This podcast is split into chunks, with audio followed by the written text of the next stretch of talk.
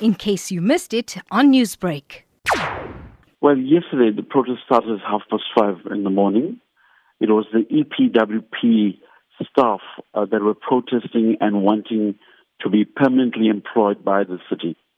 In the meantime, what do residents in the city do? Well, I don't think all the areas are affected. It's mainly the city center. Other areas, we had a slight disruption yesterday, but hopefully today we're on, on normal operations. Any residential areas affected? We heard from Metro Police that apparently it started off in Isipingo.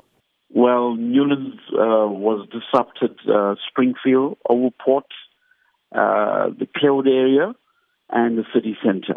Mr. Rampersadh, is there any solution to this impasse or will this protest continue? Well, we've engaged with the grieving staff and told them that they come under a different program, the EPWP program, and they need a salary for that program. Unfortunately, the city does not have adequate budget to take the whole 1,200 of them and make them permanent. Um, so there's continuous engagement uh, with the staff, uh, and management has committed itself to look at vacant posts and where we can take some of them and place them as permanent staff. So, Mr. Rampersadh, is the job situation that dire that part-time employees have resorted to this action?